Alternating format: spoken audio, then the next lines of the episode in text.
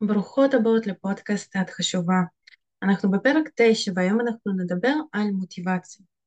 רובנו אמרנו מתישהו ביטוי, יש לי מוטיבציה או אין לי מוטיבציה. אנחנו מכירות את התחושה הזאת. מה זה באמת מוטיבציה? Uh, בעברית מוטיבציה זה הנאה. זה כשיש לי בפנים תחושה שמניעה אותי למטרה שלי. אין לי מוטיבציה אז אין לי בפנים תחושה שמניעה אותי למת... למטרה שלי. קיימות מוטיבציה שלילית ומוטיבציה חיובית, ועל זה אני רוצה שנדבר היום. מה זה מוטיבציה חיובית? לדוגמה, אני רוצה 200 אלף שקל כדי לקנות לעצמי אוטו מסוים. בא לי, בא לי לנסוע דווקא באוטו הזה, אה, לשבת בדיוק בכיסאות האלה, לגעת בהגה הזה, לקנות את זה מסלון X, זה מה שבא לי. וזה מה שמניע אותי, המחשבה, איך אני יושבת באוטו הזה, זה מה שמניע אותי uh, לעבוד, לחסוך, uh, אולי לא לבזבז על איזה שהם שטויות, וככה לחסוך באמת, וללכת לרכוש את הרכב הזה. זו מוטיבציה חיובית. הסיפור הזה מוכר לאנשים מסוימים, אבל רובנו מתנהלים על ידי מוטיבציה שלילית. אותה דוגמה עם אותו סכום כסף, אני צריכה 200 אלף שקל כדי לכסות חובות. אה, כדי, כי שברתי אוטו של מישהו ואני צריכה עכשיו לטפל בו. ואז יש לנו בעצם גירוי שלילי שדוחף אותנו לעבוד, לחסוך, לוותר על איזה שהם דברים שבא לנו. אבל זה קורה מתוך דבר שלילי, לא מתוך גירוי חיובי של מה בא לי, לאן אני רוצה לצמוח, מה אני רוצה להשיג. זה קורה דווקא ממשהו שהוא שלילי, שדוחקים אותי לפינה. אז רוב האנשים הם באמת חיים על אה, מוטיבציה שלילית. ואני נתתי דוגמה הכי קלאסית של כסף, אבל אותו דבר קורה גם מבחינה בריאות. לדוגמה, בן אדם מתחיל לשמור על הבריאות שלו, מפסיק לעשן או מתחיל לאכול בריא, רק כשיש איזושהי בעיה רפואית, כשיש איזושהי מחלה, ולא כי הוא פשוט רוצה uh, לשדרג נגיד את הבריאות שלו, את הביצועים של הגוף שלו, את התוצאות בבדיקות דם. ככה עד שהוא הגיע לבעיה, לא באמת התייחס לדברים האלה. אותו דבר קורה גם בזוגיות, אנחנו הרבה פעמים מזניחים את הדברים הקטנים שמתעוררים, ואז כשמגיעה בעיה גדולה, איזשהו משבר גדול, אנחנו רוצים לטפל בזה.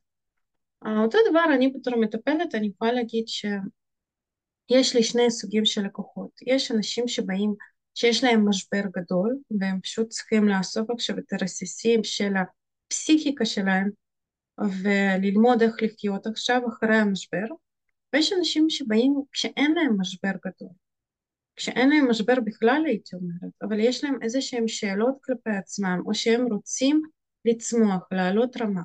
אני יכולה להגיד שאנשים שבאים לטיפול בגלל רצון לצמוח ממוטיבציה חיובית, אז uh, כמובן שהתוצאות הן הרבה יותר uh, גדולות. אפשר באמת לגעת, לראות יש לי קבוצות mastermind בעצם כמו קואוצ'ינג קבוצתי כזה ואני יכולה להגיד שיש לי קבוצה שכל מי שנמצא בה הגיע מתוך גירוי חיובי מתוך רצון לצמוח הם הגיעו גם מפרויקט אחר שהיה לי ואני יכולה להגיד שהתוצאות שלהם הן תוצאות מדהימות אצל כל המשתתפים, מאה אחוז משתתפים. ויחד עם זה יש אנשים שהגיעו לקבוצה אחרת, נגיד מתוך איזושהי מצוקה, מתוך איזשהו משבר, אז שם הם פוגשים הרבה יותר אתגרים והכסף שלהם הוא יותר איטי. ולמה? בואו אני אסביר כאן, uh, היה, היה נחמד אם פה ספציפית היה לנו uh, וידאו, אבל בואו אני אסביר לכם איך אפשר לראות את זה, תדמיינו את זה. נדמיין קו, יש לנו קו נקודת אפס. שזו בעצם נקודת הסביבת הנוחות שלנו, זה כשאני חיה סבבה, שאין לי יותר מדי דאגות, יש לי דאגות שאני רגילה אליהן, יש לי דברים שאני רגילה להתמודד אליהם, אבל אני, אני, אני בסדר, אני לא בסטרס ואני לא יוצאת מסביבת הנוחות שלי. אני חיה, נגיד, הולכת לעבודה, נפגשת עם חברות, יוצאת בסופה של אותו בר או לבר שונה, קונה בגדים, יש לי איזושהי רוטינה. ואז יש שני דברים שיכולים להוציא אותנו מסביבת הנוחות שלנו. אני יכולה ליפול למטה, וזו המוטיבציה השלילית. וכשיש איזושהי בעיה, זה כשיש איזושהי צרה, זה כשאני נפגשת עם איזשהו מקרה לא נעים, ואז אני חייבת לצאת מסביבת הנוחות כדי לפתור את הבעיה הזאת. או אם אני רוצה לצמוח למעלה, לעלות מעל קו האפס, ואז יש לי מוטיבציה חיובית, ואני יוצאת מסביבת הנוחות, אני משנה את אורח החיים שלי. נגיד אנחנו מתחילים להשקיע כספים בדברים שונים, אני מתחילה לקנות פחות בגדים uh, ומשקיעה יותר כסף נגיד באימון או באיזשהו קורס או באיזשהו תהליך. Uh, uh, משאבים זמניים, אותו דבר. אני הייתי נגיד חוזרת מעבודה בשש, הולכת, מטיילת עם הכלב, יוצאת עם חברה ופתאום יש לי נגיד איזשהו קורס, אז אני משקיעה מהזמן שלי. או צמיחה פיזית, כן, שאנחנו פתאום הולכים לספורט, אנחנו ממיינים שונה את האנרגיה שלנו. אז אני מסתכלת, יש לי, או שאני הולכת למעלה כי אני רוצה לצמוח, או שאני יורדת למטה כי אני צריכה לפתור בעיות. אז זו הדוגמה, זו הדוגמה של שני הקבוצות אנשים שמגיעים אליי נגיד לתהליכים. אז הקבוצת אנשים שמתנהלת על ידי גירוי שלילי, שיורדים למטה מתחת לנקודת אפס, שמגיעים למשבר, הם עושים מאמצים מאוד מאוד קשים כדי לחזור לנקודת אפס, כדי לחזור לנקודת האיזון בחיים שלהם. ועד שהם מגיעים לשם וזה קשה, הרי תסכימו איתי שהרבה יותר קשה לעלות ממינוס משהו למעלה לנקודת אפס מאשר מנקודת אפס לנגיד מדרגה אחת. כי יש פחות משאבים פנימיים, כי יש פחות אנרגיה, כי יש הרבה טרדות ודאגה. ואז בן אדם כזה מגיע לנקודת אפס והוא מרגיש הקלה, והוא רוצה איזושהי הפוגה, והוא בזבז כל כך הרבה אנרגיה, ואז לעשות צעד לעוד צמיחה, זה קשה. זה בדרך כלל מתסכל ואנחנו אומרים וואי אני מעדיפה להישאר בנקודה שאני נמצאת בה, הגעתי לאיזשהו איזון שפעם היה לי, יופי, סבבה לי. אז זו הסיבה היחידה למה אנשים שנמצאים במשבר גדול אה, בשלב מסוים מוותרים על התהליכים שהם עושים. אני, אני כאן אביא דוגמה של טיפול, אבל זה קשור לאותו דבר גם לחסכונות. נגיד, בן אדם שמגיע לבעיה כלכלית גדולה, לאיזשהו חוב, ואז הוא אומר, זהו, מעכשיו אני חוסך, מעכשיו אני חכם כלכלית, רק תנו לי להינצל מהמשבר שאני נמצא בו. והוא ניצל, אני אצל באיזשהו דרך, נגיד מביאים לו הלוואה, מביאים לו, אה, מכסים לו את המינוס, איך, איכשהו עוזרים לו בסיטואציה הזאת, או שהוא מוצא כסף, כן, הוא עבד מאוד קשה כמה שבועות, הצליח להרוויח את הסכום הזה, ואז בן אדם מגיע לנקודת איזון, והוא נשאר בה, אבל זו אותה נקודה שהוא היה בה לפני משבר, וזה אומר שהוא יגיע בסוף לאותו משבר. הוא יגיע בסוף לאותה נקודה כי הוא לא שינה טכנית שום דבר בחיים שלו, הוא לא שינה את ההרגלים שלו, הוא לא שינה את האמונות המקבילות, את מפת העולם שלו, איך הוא רואה את החיים. ואז אנשים כאלה באמת מגיעים שוב ושוב לרכבת הרים האמוציונלית הזאת, אבל כל הזמן זה בסקאלה של מינוס או נקודת אפס. המוטיבציה השלילית וחיובית כמובן זה הרגל מילדות, כן? מה, מה סיפרו לנו בבית ספר, מה סיפרו לנו בבית, איך ראינו את ההורים שלנו מתנהגים. נגיד, אני ראיתי כל חיי את אימא שלי uh, במרוץ החורים, באמת רק מנסה לשרוד, להרוויח כסף, uh, שיהיה לה במה להכיל אותנו, לכסות את המינוסים, את החשבונות. אז אני גדלתי שמוטיבציה אמיתית זה באמת מוטיבציה שלילית. לא נתנו לי דוגמה איך זה לבנות חלומות בלי לברוח מהכאב שיש לך כרגע. איך זה לבנות חלומות, איזה שהם להציב מטרות שבאמת בא לה, שבאמת כיף לך איתם. אז היה לי בגיל מבוגר יותר, היה לי קשה לקבל את המוטיבציה החיובית. הייתי צריכה תמיד איזשהו משבר כדי שזה יניע אותי, כדי שזה יניע אותי uh, לצאת החוצה, לצאת מהנקודת מינוס הזאת לאפס ואולי אפילו לפלוס קטן. זה קשה, זה לוקח המון אנרגיות, ולקח לי הרבה שנים כדי באמת לתכנת את עצמי מחדש, ועד היום אני עובדת על החשיבה הזאת, על הדפוס הזה, וכל פעם מחזירה את עצמי לכל מיני תרגילים, למודעות, כדי לא להתנהל על ידי מוטיבציה שלילית. כדי נגיד לחסוך כסף כי בא לי שיהיה לי כסף בחשבון בנק ולא כי אני חייבת לכסות משהו.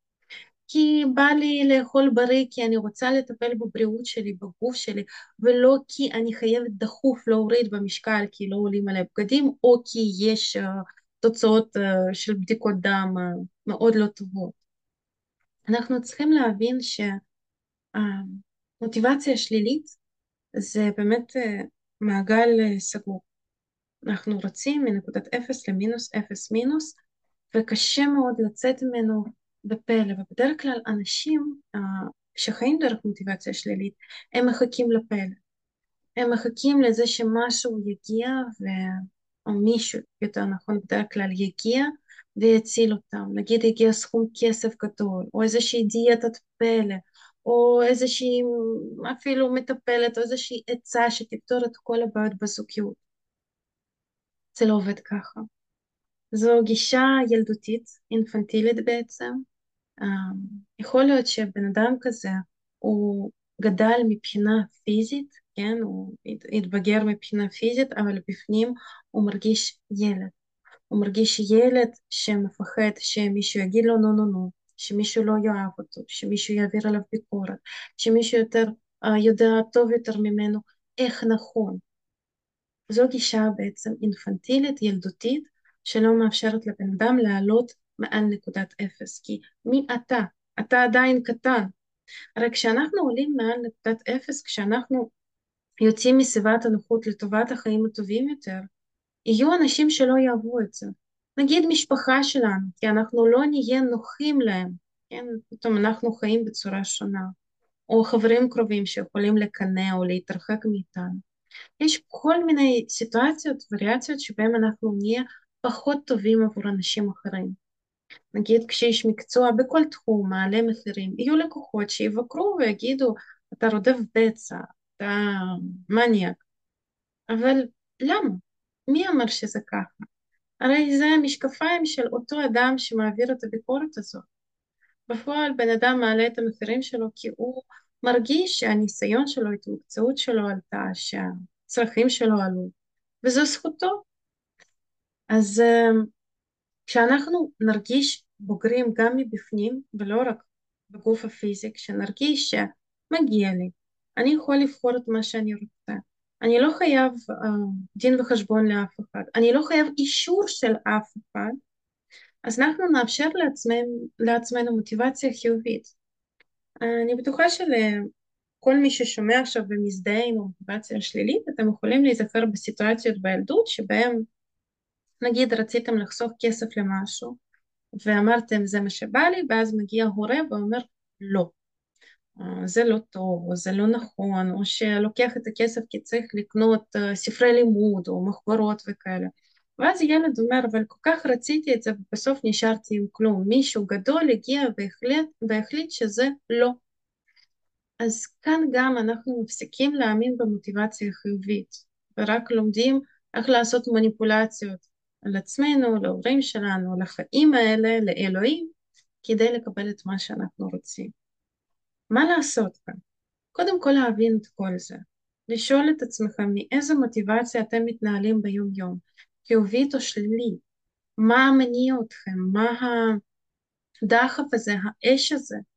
תסתכלו על כל הספרות, על כל התחומים בחיים שלכם, זוגיות, בריאות, גוף פיזי, תחביבים, חברים, כסף, עבודה, לימודים, קחו כל התחומים, הורות, ותבדקו מתוך מה אתם מתנהלים שם.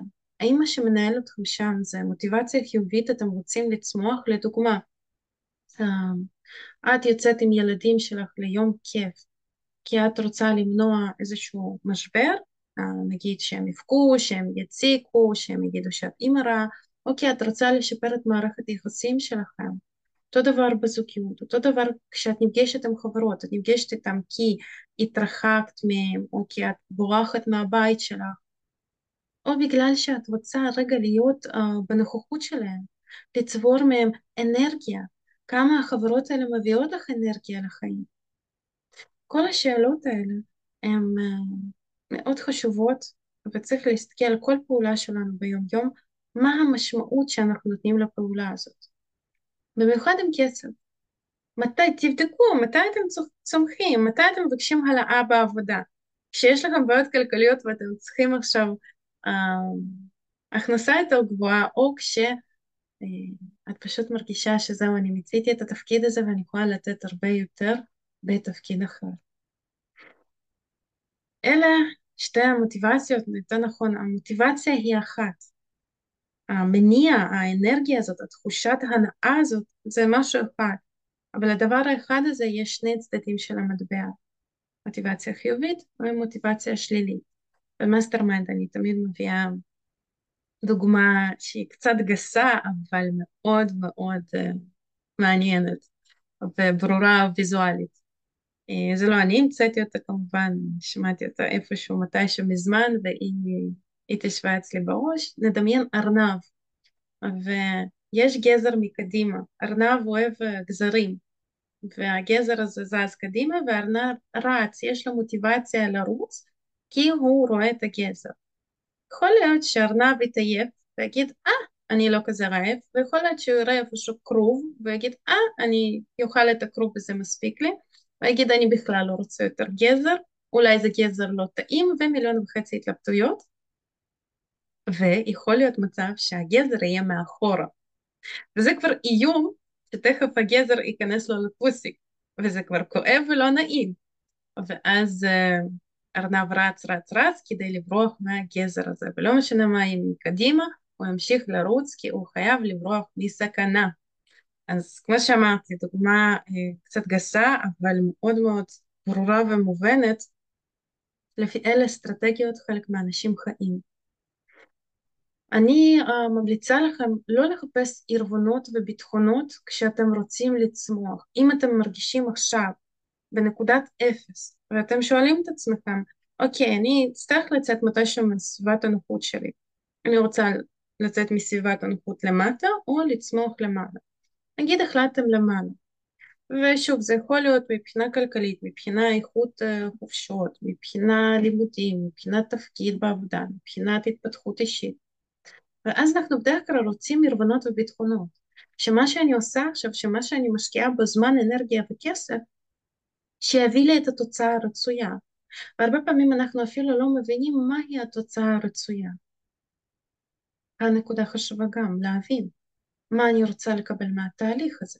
מה זה בשבילי, נגיד, צמיחה אישית או צמיחה מקצועית, יותר כסף, יותר סטטוס, יותר uh, אחריות.